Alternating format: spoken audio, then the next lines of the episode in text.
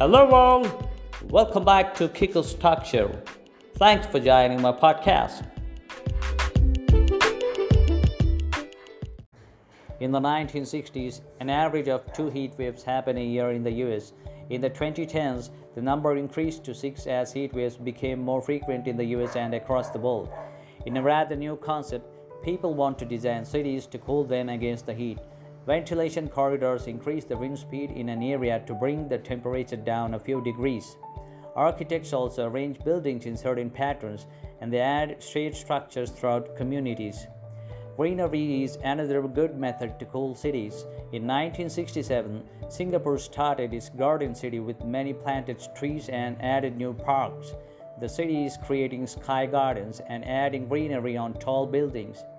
In the U S, some cities offer incentives to install green roofs, and the Department of Energy plans to start a grant program to build green roofs on public schools. Lighter color paint on roofs and roads of lighter colors is another option, since they reflect more solar energy.